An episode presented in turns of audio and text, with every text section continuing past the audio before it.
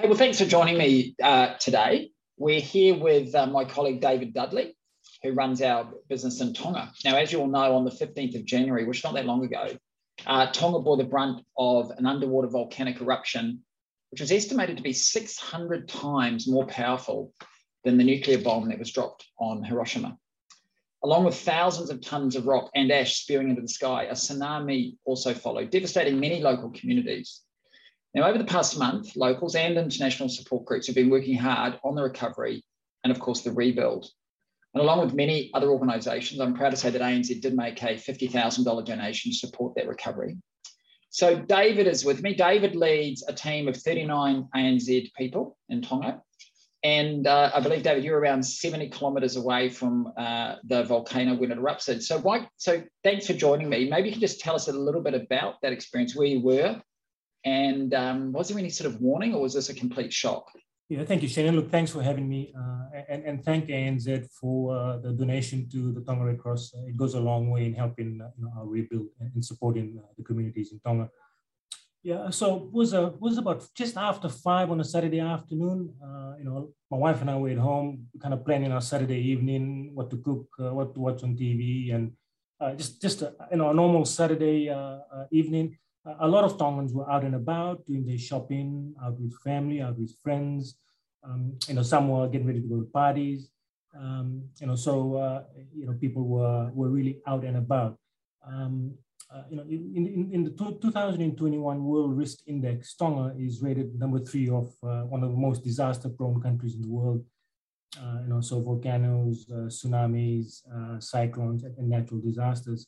So Tongans uh, generally are prepared. Uh, ever since I've been here, you know, we do, uh, you know, there's a lot of uh, tsunami evac drills and, and the like. So, uh, you know, Tongans were quite quick to, um, to react. Um, it was 503, I recall, when the, the first eruption started. Um, and there were five extremely loud bangs. the last two were just deafening. Uh, uh, very, very scary, uh, frightening, uh, something that I've never been, in fact, all Tongans have never been through in their life. Um, we've been through very, very strong category four cyclones and we've, you know, we've had some pretty devastating earthquakes, but nothing of this sort. Uh, the house we, we were in was just shaking, incredibly shaking. Um, uh, there's a bit of damage around the property. Um, and, and yeah, it was just, just very, very scary uh, as it was for, for all Tongans yeah, I can imagine. Well, I can't imagine actually. It must be really um, unbelievable. So, um, so in the immediate aftermath, what, what what are the challenges after that? I mean, what what what what kind of comes to mind first of all, just personally, but also for the bank and the local community? What what were the priorities for people? Yeah, on on Friday, uh, the day before the eruption, uh, there was a tsunami warning, and we, you know, the whole of Tonga closed early, and everyone was told to go home uh, fairly quickly and, and, and, get out of harm's way. So we were, the most Tongans were, were kind of prepared and, and kind of on edge.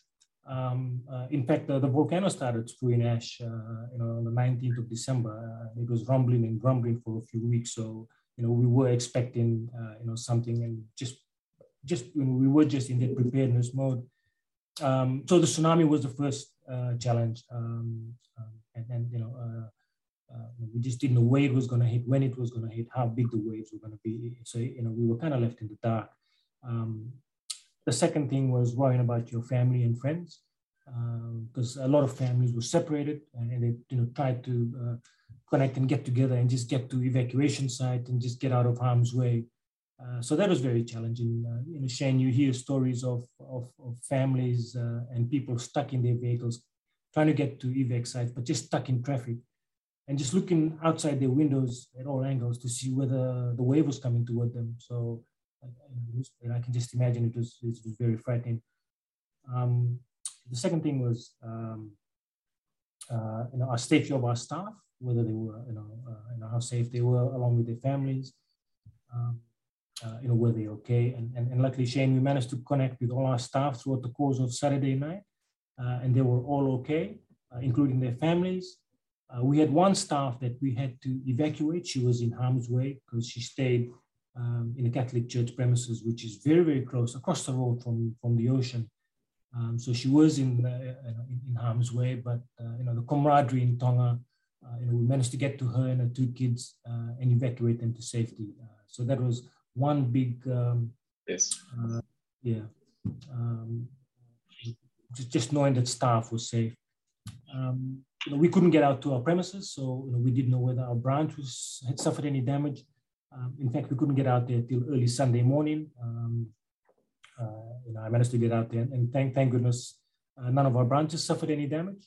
Uh, our head office is very close to the water, um, but the old sandbagging trick worked uh, out the front door. We had uh, no water coming at all. Well, good on you. Well, that's good to hear. Now, um, you know, in a connected world, uh, you know, today things have changed, but really we're so dependent on being connected um, to the rest of the world for information and, and help and assistance and other things. Now, I, you know, understandably, the Southern Cross cable itself was damaged. How, how, how did, what was the impact of, of that essentially being cut off from the internet? Yeah, it was uh, you know the the south uh, the our cable links to the Southern Cross cable network and is our only means of communication with the outside world. Uh, it got completely shattered uh, during the eruption. Uh, um, it took 38 days to fix. Uh, they had to lay something like 90 kilometers of new cable. Um, so you know they did eventually get it fixed, but it took a long, long time. but we lost communication with the outside world. families, friends were worried about uh, you know, the, the, people in Tonga and how they were doing, whether they survived. A lot of Tongans, Shane, we didn't get to see the satellite images and videos of the eruption until quite a few weeks later when we were able to get some uh, uh, access to the internet.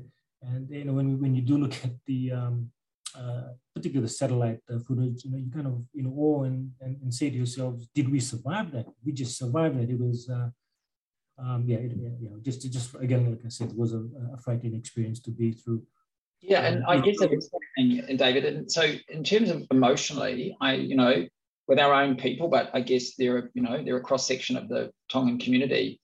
How have people been, our people been um, coping with that emotion? I imagine it's quite difficult, and then also having to support customers over that period of time. Yeah, absolutely. The uh, the emotional side and, and the mental strain is gonna, uh, you know, is going to continue to be there. Um, uh, and you know, we we provide uh, you know, employee assistance for all our staff um, you know, the staff have just been uh, absolutely second to none. Uh, just extremely proud to work for a team who, uh, on, on, the Monday morning, fronted up to the office uh, to support our customers. Uh, the only means of our customers getting cash out, because uh, our ATMs were not working, the only way for them to get cash was to front up to the branch physically and withdraw. and you know, we knew they needed cash to buy essentials, support their families, get fresh drinking water. Um, just yeah, the staff just sacrificed their, you know, their own um, families because you know they, they would have been suffering as well uh, emotionally. Uh, kids would have been traumatized. Uh, the whole house would have been full of ash inside and outside for some of them. Um, but yeah, just the sacrifices they made to to fund up to the office Shane was just uh, highly commendable, and I'm just extremely proud to to be associated with such a team. It's a Pacific way, uh, camaraderie um, to help one another, and, and that clearly shown out. Great. Well, that's I we're all very proud of that. Hey, um, so that you know it's not that long ago but of course things are moving on and you're now uh, in the progress of as again in the community the rebuild. Where where are things at? Is there is there visible signs of the rebuilding the cleanup happening in the community? Yeah the the cleanups uh, progressing well. We managed to clean up the whole of Tongatapu and the Aru Islands. We managed to clean up as much of the ash as we can. Uh, but the rebuild is slow Shane. Uh, you know we've been inundated with uh, support and um, uh, you know, the essential uh, uh, items that we need to help the people, you know, food, shelter, clean drinking water, just been inundated from our supporting countries, Australia, New Zealand, you know, Fiji, and, and a whole lot of other countries. But it's contactless delivery, so they can't, um, you know, um, connect with anyone on the ground. So we can't get expertise inside uh, in country uh, to assist with the rebuild, uh, like engineers and and health workers and the like. So we rely on in-country resources to do that. Uh, so it is going to be a, a slow process, um, but we get there. Good. Now, to top it all off, unbelievable. This was in, in and of itself a massive disaster, but to top it all off, of course, then uh, Tonga is now experiencing COVID uh, in the community. How, how is that going and how are people navigating that and what, what, what's the current situation with COVID? Yeah, Thank you, Shane. Uh, Tonga is one of the last countries in the world. We've been COVID free for a long, long time. One of the last countries in the world to get COVID in country. And in a way, it's a blessing because you know, over the last 12 months, we've been able to get our, our high vaccination rates, uh, you know, up to, uh, you know, the highs of 99% uh, first dose, second dose, 92%, and, you know, 30% booster shot. So we're right up there.